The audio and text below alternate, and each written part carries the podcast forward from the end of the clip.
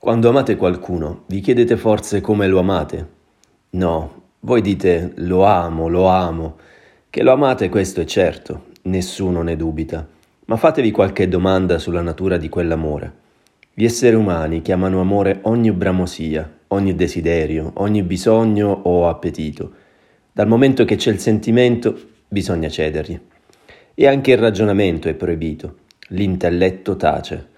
Davanti al cuore che è occupato ad amare, l'intelletto non ha voce in capitolo. Il cuore gli dice: Taci, parlo io, parla l'amore. Tu cosa hai da dire?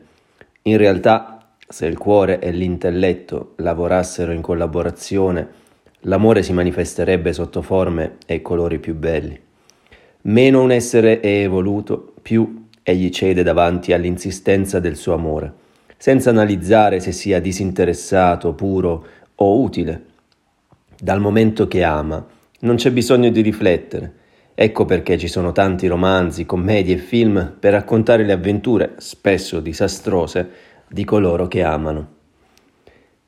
Pensiero del 19 marzo, estratto dal libro Pensieri quotidiani di Omran Mikhail Ivanov, edizioni Prosveta.